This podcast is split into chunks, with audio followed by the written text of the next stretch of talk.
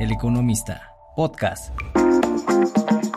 Bienvenidos y bienvenidas a este episodio del podcast de Econohabitat, la sección de información inmobiliaria del periódico El Economista. Mi nombre es Samantha Escobar, reportera de esta sección, y en esta ocasión les estaré platicando de los planes de diversificación del Banco Inmobiliario Mexicano, mejor conocido como BIM. El origen de este banco, cuyo presidente es Víctor Manuel Requejo, data de finales del 2009, con la creación de la SOFOM hipotecaria Apoyo Integral Inmobiliario, por iniciativa de un grupo de inversionistas mexicanos con trayectoria en los sectores financiero, inmobiliario y de vivienda. Fue hasta el 2013 que logró la certificación como Banco Inmobiliario Mexicano, institución de banca múltiple, convirtiéndose en el primer banco especializado en el sector de bienes raíces del país. Si bien se ha caracterizado por su respaldo financiero a la construcción de proyectos de tipo habitacional, la empresa planea agregar a su estrategia otros productos, con el fin de diversificar y ampliar su mercado. Durante el foro BIM, un evento anual en el que presenta el resultado de sus operaciones y novedades ante desarrolladores, Rodrigo Padilla Quirós, director general del banco, dio a conocer que para el 2024 planean lanzar nuevos productos, entre los que destacan el crédito puente para inmuebles industriales y el crédito hipotecario. Motivados por el auge de la relocalización de empresas que se ha dado en México, un fenómeno conocido como nearshoring, así como por el crecimiento del comercio electrónico, BIM pretende convertirse en un brazo financiero para los desarrolladores de naves industriales y centros de distribución en el país. Eh, este año estamos haciendo las pruebas. El año pasado hicimos nuestros primeros financiamientos de, de, la urbanización de parques industriales. Ahora estamos haciendo nuestros primeros centros de distribución. Todavía no llegamos al punto de ponerle un bucket, ¿no? un, presupuesto específico máximo, mínimo, porque estamos todavía calibrando el producto. Seguramente eso lo estaremos viendo en los años que vienen. De acuerdo con Rodrigo Padilla, en el 2023, BIM otorgó 300 millones de pesos en crédito puente para inmuebles industriales. Si bien el banquero reconoció que el monto de capital dirigido al segmento aún es bajo, se espera que el modelo de financiamiento se consolide en los siguientes años para aumentar la cartera. En esos desarrollos ahorita traemos alrededor de 300 millones, que es muy poco todavía. En proyecto industrial. Así es, todavía es muy poquito. Pero, pero yo creo que si las pruebas nos van dando buenos resultados, en los próximos años podemos ir, ir fuerte.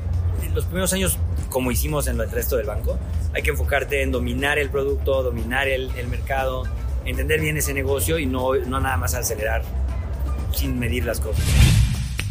Otro de los lanzamientos más esperados del Banco Inmobiliario Mexicano es, sin duda, el crédito hipotecario, el cual estará disponible en el transcurso del primer semestre de este año y ofrecerá líneas de financiamiento desde 500 mil hasta 10 millones de pesos para la adquisición de vivienda. Padilla indicó que aunque el mercado hipotecario es altamente competitivo, BIM busca aprovechar su cercanía con los desarrolladores de proyectos habitacionales para crear sinergias y consolidar un producto que satisfaga las necesidades de los mexicanos que desean comprar una casa o departamento. Vamos a entrar, digamos, a competir como cualquier otro banco con créditos hipotecarios. Eh, vamos a estar, eh, eh, imagina créditos entre 500 mil pesos hasta abajo de los 10 millones, no más, la verdad. nosotros estamos escriturando, bueno, nuestros, nuestros clientes desarrolladores escrituraron el año pasado casi 12 mil viviendas. Mm, obviamente no agarramos ni una de esas hipotecas. Nuestra, nuestra primera meta es, oye, vamos a tratar de agarrar al menos 400 de ellas el primer año, que son bien poquitas todavía, bien poquitas, ¿no? Y poco a poco la, la meta será ir, ir, haciendo relevante nuestra participación. Ahora hay que poner a punto el, el producto. Es un mercado súper competido. Todos los bancos grandes lo tienen. Todos los bancos grandes lo hacen bien.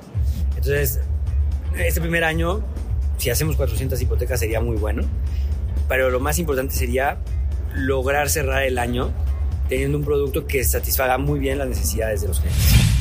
El banquero agregó que aún no se establece la tasa de interés que tendría el nuevo crédito hipotecario, pero adelantó que se encontrará cercana a las que ofrece la banca comercial, las cuales hoy en día rondan un promedio de 11% va a ser algo muy estandarizado, ¿no? Eh, muy, muy, muy semejante a lo que el, mercado ofrece. Es a nivel eh, nacional. A nivel nacional, en donde que me voy a querer distinguir es que estoy tan cerca de, la vivienda cuando se desarrolló que debo de ser capaz de ser mucho más rápido para hacerlo. Entonces, en, mi oferta va a ser, oye, ¿va a ser sustancialmente distinto de lo que ves en otros bancos? No. ¿En qué voy a ser sustancialmente distinto? Tengo que poder ser más rápido. Porque conozco la vivienda que estoy pretendiendo financiar después, porque la financié su construcción. Esa es mi apuesta. Cabe mencionar que durante el 2023 el banco firmó créditos puente por 13.244 millones de pesos, los cuales impulsaron la construcción de alrededor de 12.000 viviendas. Para el 2024 se tiene planeado otorgar 14.200 millones de pesos, cantidad que podría financiar más de 15.000 unidades.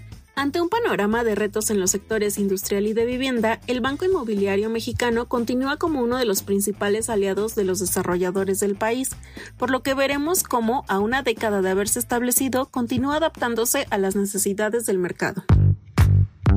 Amigos, nos gustaría conocer su opinión acerca de los nuevos productos de BIM, por lo que los invitamos a escribir a econohabitat.eleconomista.mx. Me despido invitándolos a que escuchen todos los podcasts de El Economista en las distintas plataformas como Amazon y Spotify. Yo soy Samantha Escobar, hasta la próxima.